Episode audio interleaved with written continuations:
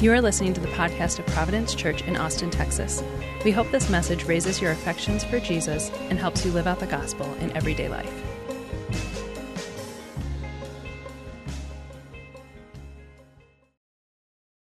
Uh, I have a beautiful wife named Ashley. Uh, I have two uh, beautiful daughters. Ruby uh, is the oldest, she's two, uh, and the younger one is just uh, six weeks old. Her name is, is Frances. and Ashley and I have been married for four and a half years now. And I am pleased to stand before you today and to tell you that our communication as husband and wife is just, it's perfect. there's no mis- miscommunications ever between us right? We're always communicating just perfectly about uh, our expectations for one another, right? We're always just on the same page, and I'm just, I'm really thankful for that. Uh, but uh, it hasn't always been that way. Uh, early on uh, in our marriage, uh, I learned a few valuable lessons. one lesson that I learned in month, I think it was the first or second month, was that it might not always be the greatest idea for she and I to work on the same project together. I don't know if, if some of you have learned that, that same lesson. Uh, but uh, yeah, I think it was either month one or two. We were uh, living uh, in our first house together, and we decided to tackle some uh, some house projects over the weekend, uh, mainly painting the entire kitchen. And so we had already painted all the walls in the kitchen, and then we were moving on to the kitchen cabinets. these kitchen cabinets were just terrible. there, was alternating colors. one of them was puke yellow.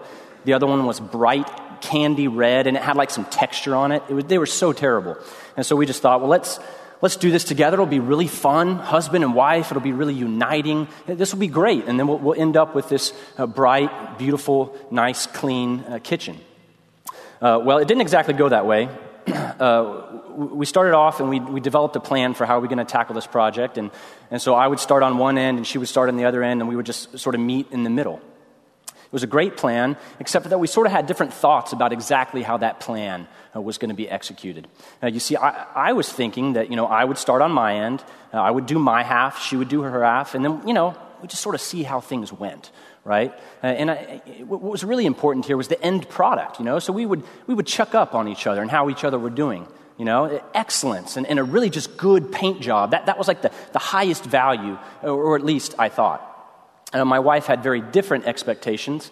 Uh, and so when, when she looked over uh, at me, uh, painting the sections that she had already painted, uh, she was a little offended, right? We got into uh, an argument. and the thing that I learned from that argument, the thing that I took was don't paint her half of the cabinets. Now, that was, I, I, think, I think that that was our first argument in, in our marriage, but it was not the last. Uh, just later on that night, we had been working on all these projects uh, all throughout the day, and, and, dinner came around. And so uh, my wife took time out to, to make uh, this nice dinner, and she spent all this time, and she, she got it uh, in the oven. Uh, and, but it, it, started to take a little bit longer than we had thought. and so, like, 8 o'clock rolled around, and I was pretty hungry, and it still wasn't done yet. And so, you know, I'm just thinking, you know what? No big deal. Like, I'm a man, I can take care of myself. And so I just went to the cupboard and I made myself a bowl uh, of granola, right? I, I, thought, no big deal, right? Well, I learned uh, it was a bigger deal than I thought because when my wife came in, she was again a little offended that I was eating a bowl, a bowl of granola when there was dinner uh, in the oven. Uh, and what I took from that uh, argument was don't eat a bowl of granola when dinner's in the oven, right? Uh, now, all of you women uh, already know this, and, and, I learned it much later. Uh, but uh, for my wife, uh, it wasn't about the bowl of granola, right? And it wasn't about the painted cabinets. What my wife wanted, what she cared about, was that I valued her.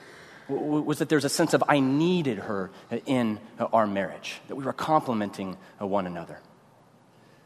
You see, in my stupidity, uh, I just completely missed the point with my wife. Uh, in our passage today, uh, Jesus is going to confront some religious leaders and he is going to tell them, You have missed the point. In your zeal for religious piety, you have just completely missed the point.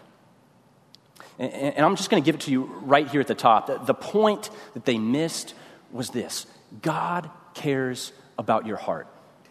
God cares about your heart.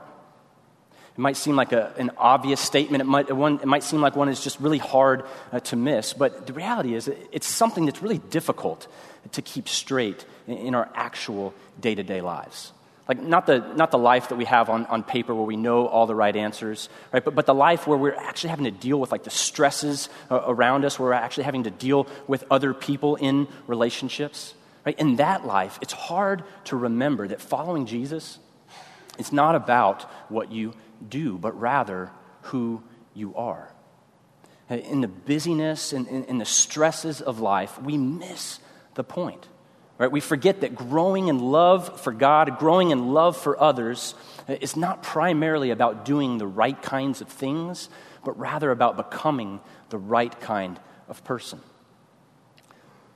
You see, God cares about your heart. And that's the point of our text today uh, in Matthew 15 to show us that God cares about the heart.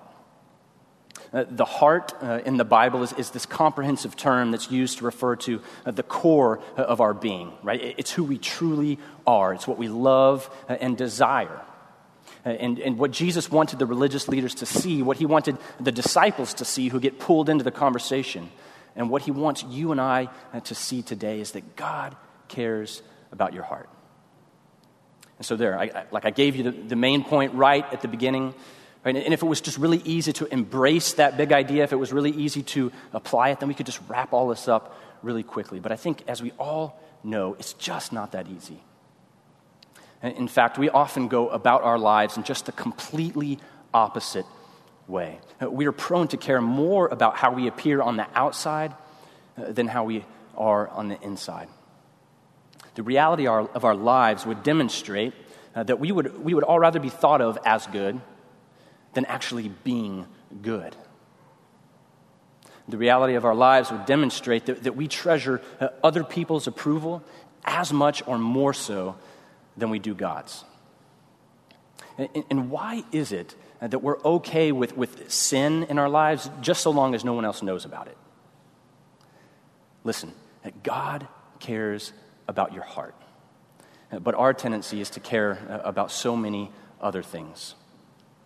I think the good news for us today, the, the news that Jesus uh, wants to offer us uh, in the scripture today, is that there is hope for change. But if we're going to experience change and transformation at, at, the inside level, then we have to understand what God wants to say to us today in this text. Because if we don't, we'll just drift further and further away from God. Uh, the issues that are going on here in, in Matthew 15, maybe they sound a little strange to you, right? The Pharisees are talking about hand washing. There's this uh, sort of uh, almost out of the blue reference to honoring your father and mother. Uh, it, it, might seem at first glance that today's passage seems like it's this fight over something that's very outdated, obscure things that don't really apply to us at all. But I think as we look deeper and deeper into the text today, we're going to see that this passage is very much relevant and crucial uh, to our walk uh, with God because the issue that Jesus is dealing with has to do with what is wrong with us and what we should do about it. Uh, in this passage, the religious leaders of Jesus' day point out a problem that, as we look at it, I think we're going to see affects all of us. And so let's look at it together. If you don't already, open up your Bibles to Matthew 15. Matthew 15. Let's kind of just make our way through this story uh, again starting in verse 1.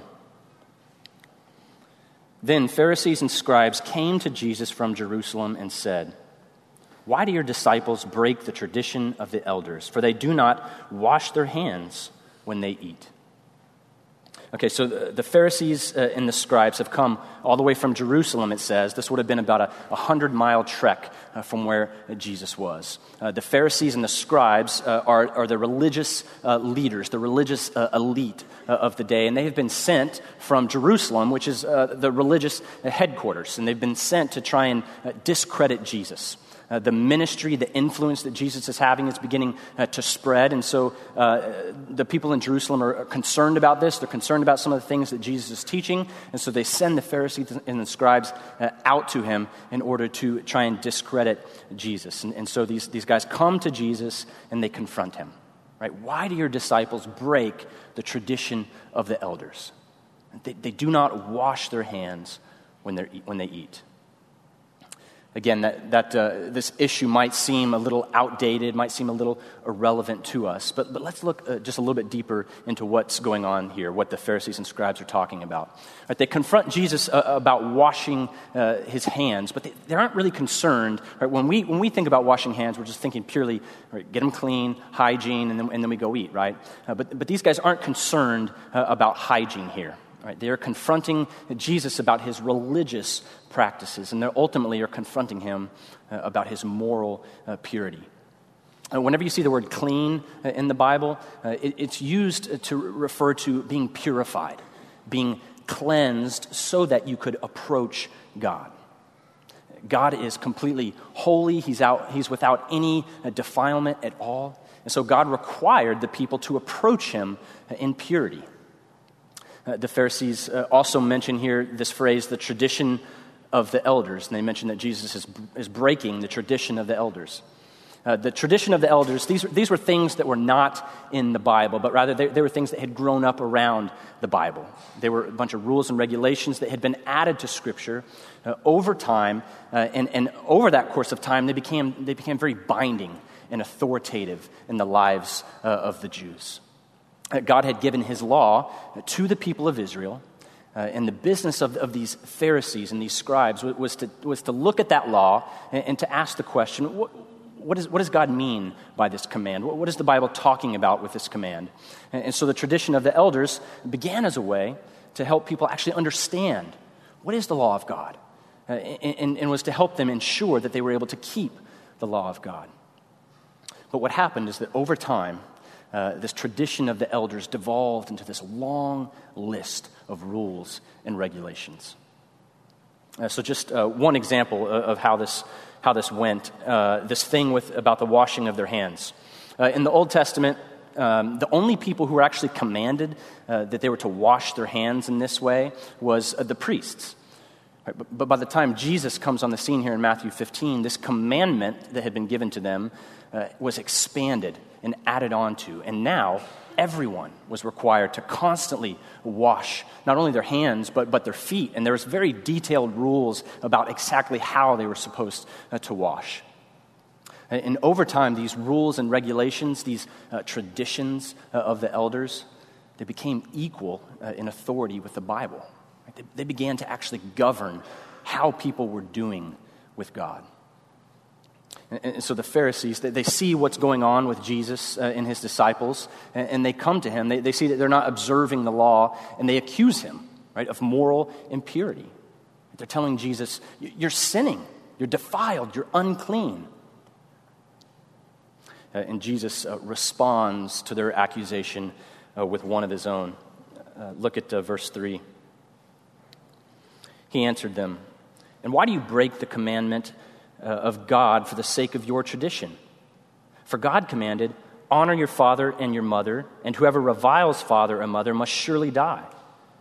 But you say, If anyone tells his father or his mother, What you would have gained from me is given to God, he need not honor his, his father. So, for the sake of your tradition, you have made void the word of God. Now, let me uh, again sort of shed a little bit of light on what's going on here because it seems a little bit out of the blue, right? They come talking to him about washing their hands, and Jesus comes back with this line about honoring your father and mother. And so, what, what's Jesus talking about here? Right? So, they, they accuse him uh, of being unclean, of not washing his hands, and Jesus doesn't, he doesn't deny their accusations, uh, but rather, uh, he instead turns it back on them. He says, Okay, you guys want to talk about, about purity, about cleanliness? He says, Why do you break the commandments of God for the sake of keeping your own rules and traditions? And he goes on to talk about this, um, this, this scheme that they had, uh, that, that the Pharisees had that sort of built up over time. Right? He talks to them about honoring their father and mother. And, and what, he's, uh, what happened was some of the Jews had developed this, uh, this scheme where they were, they were using uh, uh, sort of a, a over spiritualization to avoid parental responsibility. There was this practice where they would designate a certain portion of their money that would go to the building of the temple, right? which meant that you, they, they couldn't use it for anything else because it had been set aside uh, for God. And so they were using this, this practice uh, as a way, uh, sort of a loophole, right, as a way of getting them out of having to take care uh, of their parents, obeying the fifth commandment, right? And so Jesus says to them, like, wait a minute. Are you guys talking about? How, how can you be talking about these rules and regulations that aren't even in the Bible right, when you're disobeying the basic and direct commands of God? And, and, Jesus then goes on uh, and he gives them a pretty sharp rebuke. Look, look at what Jesus says in, in verse 7. He says, You hypocrites. Well did Isaiah prophesy of you when he said, This people honors me with their lips, but their heart is far from me. In vain do they worship me, teaching as doctrines the commandments of men. Right? Jesus is, is, quoting here from Isaiah 20, 29. And when Isaiah had written these words, he was actually writing about the Israelites 700 years before Jesus came. Uh, but Jesus comes on the scene here, and, and he's teaching us that those words of Isaiah are also a prophecy of these religious leaders. He's saying that even after 700 years, the sins are still the same. Right? The problem, Jesus says, hasn't changed. And he goes on to, to detail for us exactly uh, what the problem is. Let's keep reading in verse 10. And he called the people to him and said to them, Hear and understand. It is not what goes into the mouth that defiles a person, but what comes out of the mouth. This defiles a person. Then the disciples came and said to him, Do you know that the Pharisees were offended when they heard this saying? And he answered, Every plant that my heavenly Father has not planted will be rooted up. Let them alone. They are blind guides. And if the blind lead the blind, both will fall into a pit. But Peter said to him, Explain the parable to us. And he said, Are you also still without understanding? Do you not see that whatever goes into the mouth passes into the stomach and is expelled? But what comes out of the mouth proceeds from the heart, and this defiles a person. For out of the heart come evil thoughts, murder, adultery, sexual immorality, theft, false witness, slander. These are what defile a person. But to eat with unwashed hands does not defile anyone. You see, the problem, Jesus is saying, it's not what you do. The problem is with who you are. Your uncleanness doesn't come from the outside. Washing your hands isn't going to fix the problem. Right? The problem is in your heart. Your heart is unclean and defiled. He says, You've missed the point. God cares about your heart. Uh, I mentioned uh, my oldest daughter, Ruby. Uh, Ruby's two years old uh, and uh, she understands basically everything that's going on. And so, over the past few months, I, have I've tried to get really consistent with her uh, about doing uh, what dad says. Right? And so, anytime I, I, need her to understand something I want her to do, or anytime she's not doing something uh, I want her to do, I get down with her and I just explain to her really clearly what it is I want her to do. Uh, and then I get, I say the same thing every single time, right? I want to make sure that she understands, and I, I want her I want to, to repeat a phrase of obedience. And so I say, I, I, tell her what I want her to do, and I said, uh, uh, say, yes, daddy. And she said, yes, daddy. Right? Because what I'm doing is, I want her to see, right, that obedience is important. Right? She's, she's two years old. I need, her, I need her to understand and see that what daddy says uh, is important, and she needs uh, to obey.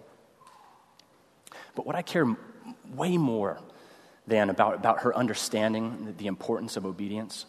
What I want her to see and understand as she grows up, what, what I hope that she sees more and more of, is that her daddy loves her, that he cares for her, and what, what the things that I'm asking her to do are for her good or for her flourishing. I say, I'm not just after her obedience. I'm after obedience that flows from a, from a heart that loves her dad. The same thing is true of God, Jesus is saying that God cares about your heart. Uh, Jesus is teaching uh, the Pharisees and the disciples here that, that God cares about your heart, and He's also teaching them that there's a problem, right? They are far from God. Their hearts are in rebellion against God. Right? They prefer the rules and the traditions of men over and above God's rules. That these religious leaders, uh, they are part of the chosen people of God. Right? They have been given the words and the laws of God. They've been instructed in the proper ways to, to worship God. But here Jesus tells us that their worship is in vain. Right? It's useless, it, it's superficial.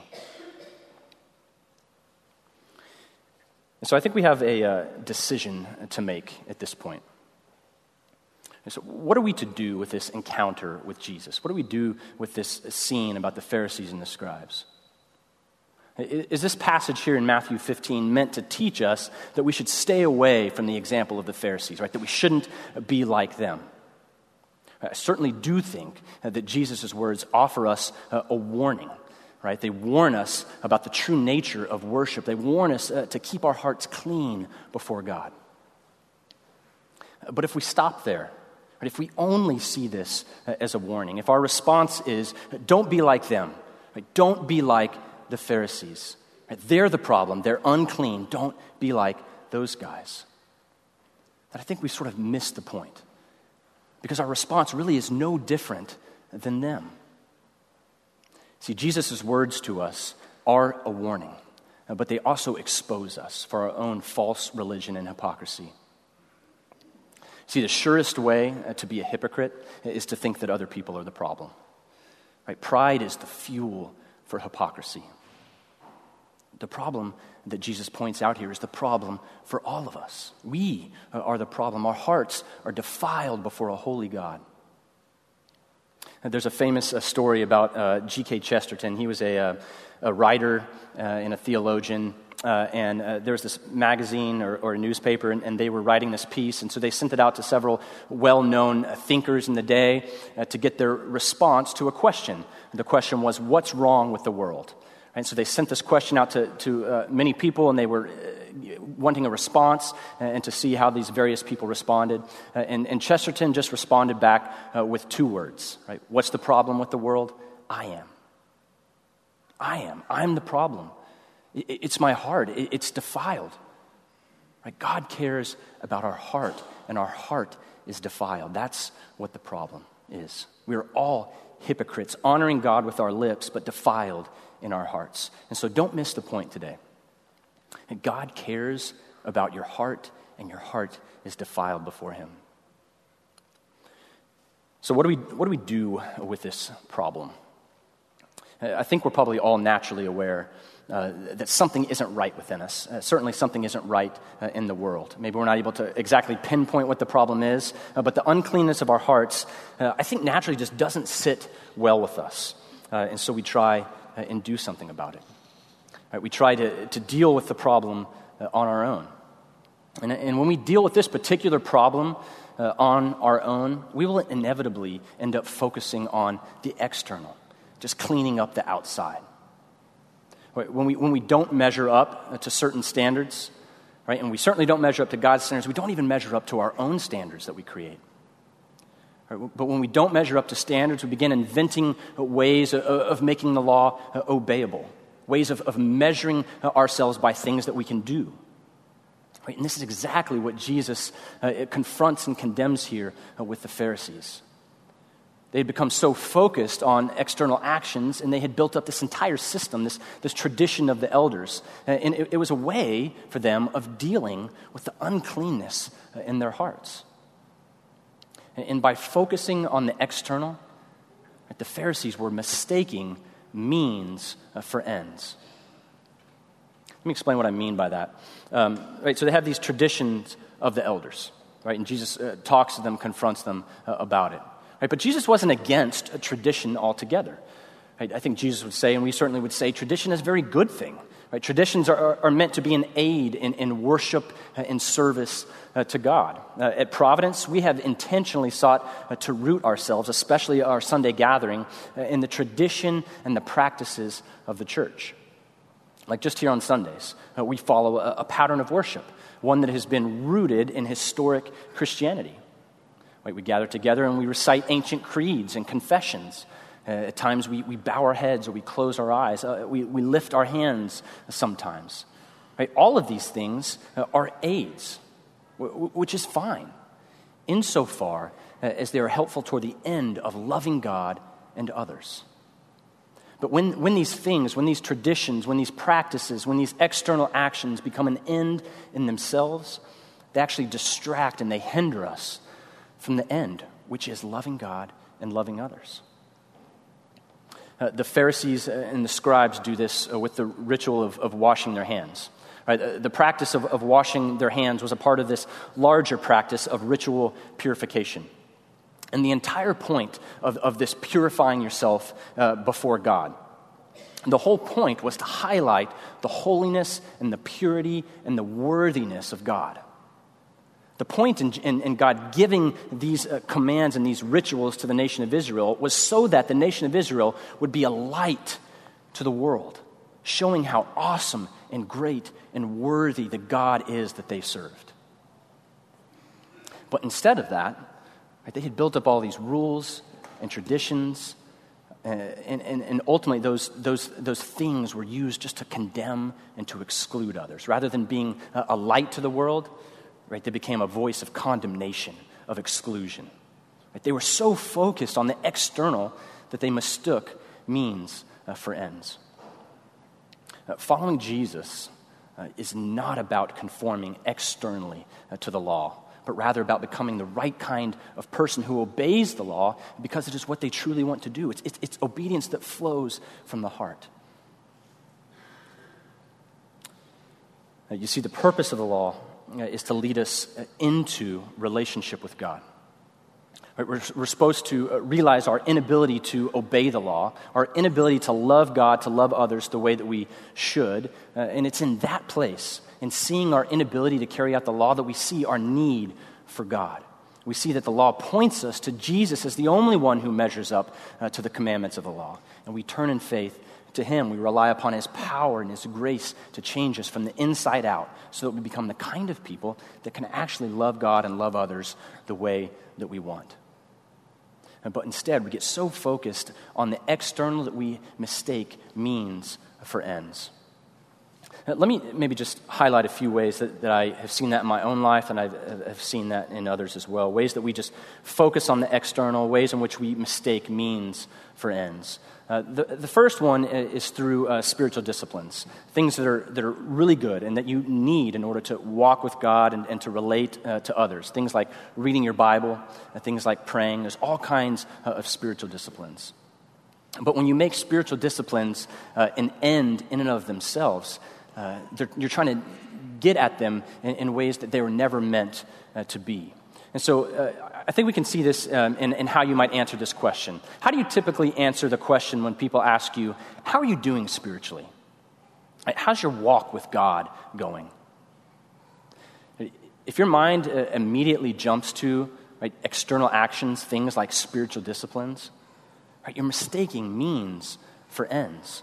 And I think when we do that with the spiritual disciplines, uh, it, produces a lack of joy. And ultimately, I think it produces a distrust in, the very way uh, of the Christian life. Because you're putting this, this weight on, on, on, spiritual disciplines, on these things that are meant to help us walk with God, that they're never meant uh, to, to bear.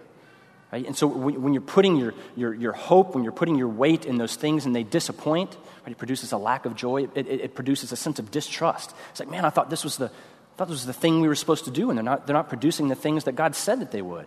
I don't have no, I don't have no vitality. I have no walk with God. I don't, I don't, I don't hear from Him. You're mistaking means for ends. Uh, another way that I have seen this uh, in my own life is on relying on wisdom and right answers. Right? Wisdom, something that's really good. Right? God wants you to have wisdom. You need wisdom in order to, to walk with God and to love others. There's a whole book in the Bible called Proverbs. It's about you getting godly wisdom. You should get some godly wisdom. It'll help you walk with God, it, it will produce good fruit in your life. But if you make wisdom, if you make right answers, if you make knowledge an end in and of themselves, it's going to reap a harvest of bad relationships. You're going to be that guy that always has to be right that always has something to say, that always is looking down at his nose at other people. If you mistake means for ends when it comes to wisdom and right answers, you're going you're to reap poor relationships.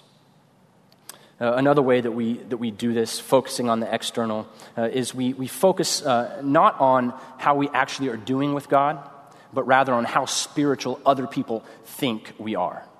Right? And, we, and when we do that, when we make that an end in and of itself, it leads to inauthentic relationships. Uh, another way that we do this uh, is with community. We need each other.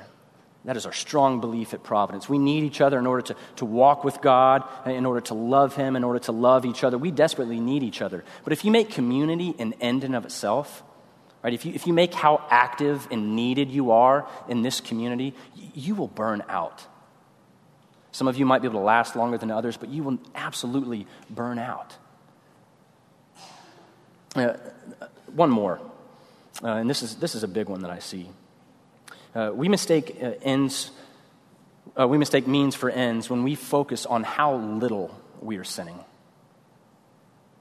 If, if our focus is on minimizing our sin, on how little we sin, it, will only lead, it won't, lead to sinning less. It, it will lead to, to hiding and to downplaying. Right, becoming the kind of person who loves God and others, that, that's the end for all of us in the Christian life. Everything else is a means. And, and if you settle for measuring yourself by the means, you, you will miss the point altogether. And mistaking means for ends, focusing on the external, it has negative effects uh, on our lives, right? It leads to bad fruit. I just talked a little bit about that. Uh, but it also has negative effects on our relationship with God because it leads us away uh, on a drift from Him. Jesus quotes from uh, Isaiah 29 when he confronts the Pharisees and he, he calls them uh, hypocrites. Uh, I, want, I, want, you to listen to uh, another chapter in Isaiah. Uh, Isaiah chapter 1, it was where our confession of sin was taken from today. Um, this is another rebuke against hypocrisy. Um, this is Isaiah, chapter 1, and, and, this is the message translation, which I think has a unique way of really cutting through. Uh, listen to what God has to say about mistaking means for ends, about focusing on the external. He says, Quit your worship charades. I can't stand your trivial religious games. Monthly conferences, weekly Sabbaths, special meetings, meetings, meetings, meetings. I can't stand one more. Meetings for this, meetings for that. I hate them. You've worn me out. I'm sick of your religion, religion, religion, while you go right on sinning. When you put on your next prayer performance, I'll be looking the other way. No matter how long or loud or often you pray, I will not be listening. Man, that is a chilling rebuke from the Lord. Listen, don't miss the point. God cares about your heart. When you focus on the external, you are neglecting the very thing that God cares so much about. Focusing on the external will only lead to hypocrisy in our lives, and hypocrisy will quickly lead you in a drift away from God. This is what we see uh, with the Pharisees. The Pharisees were religious people, but their hearts, Jesus says, were far from God. They had built up their whole sense of, of, of self, of value, of worth, based on their ability to obey the law. They had built up their identity on being religious. Their sense of righteousness was in being clean according to their uh, external actions. And when Jesus calls them hypocrites, he is rejecting their attempts at righteousness. Uh, and the problem for the Pharisees uh, is our problem as well. We all build our sense of self and value and identity on all kinds of things other than God. Whether, whether it's being religious, whether it's being powerful or successful or talented, being liked or respected, being knowledgeable, or, or maybe for some of you it's being independent, not needing anyone else. None of us can escape it. Right? We're all hypocrites. We're all building our identity on something, uh, and it's all external attempts at self righteousness. In, in, those words uh, in Isaiah 1, God is, is saying to us, Look, your, your righteousness doesn't cut it. It's like filthy rags. You're focused uh, on the outside while the inside is withering away. Right? And you'll never fix the problem that way because your uncleanness comes from the inside. If we get a sense of righteousness from anything that is external to us, then our righteousness is, is complete hypocrisy. But because the problem is inside of us, our hearts are defiled. And so, what do we do? A common response, I think, that we all have uh, is to hide ourselves and to hide ourselves from God and others. Right? We think that, that if, if God and if people see what is, what is really true about us on the inside, then they'll reject us. So we, we hide ourselves. We hide the truth from God and for others. Right? The, the truth that we are unclean. I think we even hide the truth from ourselves at times, just unable to face the reality of our lives. But look, hiding, minimizing your, your sin is not going to do anything for you except make you more of a hypocrite. And so I, I want to plead with you. Look, ho- hopefully you've heard this enough uh, today. God cares about your heart. Your heart is defiled, but God wants to forgive your sin and to make you clean. He wants to transform you from the inside out so that you, you don't have to hide anymore. But you will have to accept the truth about yourself, the truth that Jesus reveals to us. Uh, another common response, uh, I think, that we have from time to time in our lives is just to, to recommit ourselves, right? To try harder, to get our act together, to get uh, cleaned up. Right? But it's all external. So, again, I, I want to plead with you God cares about your heart. And even if you could, by some uh, you know, source of, of power, get your act together, your heart would still be far from God. And so, what do we do? Uh, in short, we're helpless. We are helpless. The problem is internal, and, and, and so many, uh, any, any of our attempts to fix things uh, on our own will just be in vain. Look, we're, we're helpless. We are completely at the mercy of God, which, as it turns out, is the perfect place to be.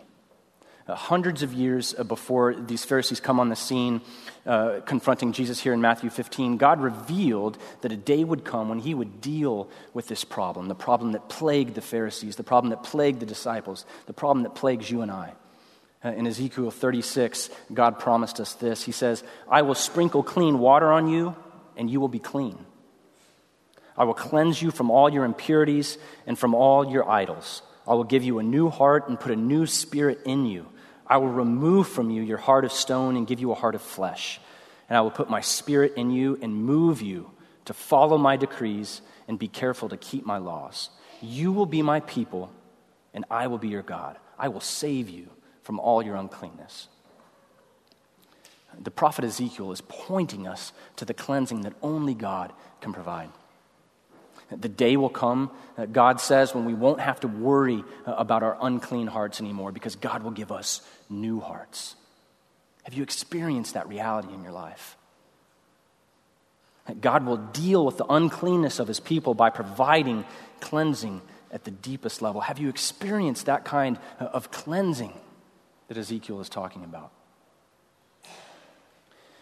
When the law was given uh, to the Israelites way back uh, in the book uh, of Exodus, um, it was required, this whole thing about ritual purification, it was required the high priest, before he even entered the temple, the holy place, uh, he was to wash both his hands uh, and his feet.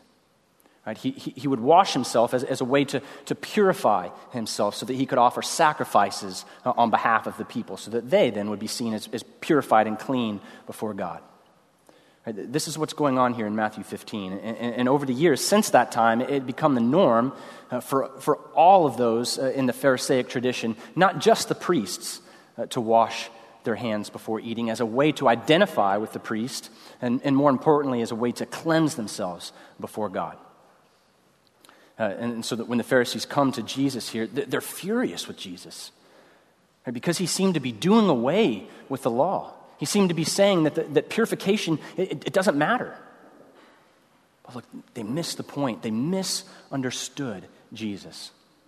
You see, Jesus wasn't doing away with the law. He wasn't saying that purification doesn't matter. He was saying, I am the fulfillment of the law. I am the purification for sins. You care about the external, but God the Father cares about your heart, and only I can cleanse your heart. Listen to one more passage. Listen to Hebrews 9 and what it says about how Christ fulfills the law and cleanses us. But when Christ appeared as a high priest of the good things that have come, he entered once for all into the holy places, not by means of blood of goats and calves, but by means of his own blood, thus securing an eternal redemption. For if the blood of uh, bulls and uh, goats and the sprinkling of defiled persons with the ashes of a heifer sanctify the purification of the flesh, how much more will the blood of Christ, who through the eternal Spirit offered himself without blemish to God, purify our conscience from dead works to serve the living God? See, Christ is the fulfillment of the law. Christ is, is the greater high priest. And when we, by faith, Uh, encounter Jesus, what we see uh, is that God cares about our heart. He cares so much so that he ransomed us from our futile ways by the precious blood of his Son, Jesus Christ, the perfect, spotless Lamb who was without stain or blemish. And if you throw yourself upon the mercy and grace of God, if you give yourself wholly to him, then he will cleanse you from the inside out. And this is the good news Jesus is our greater high priest. Let me pray for us.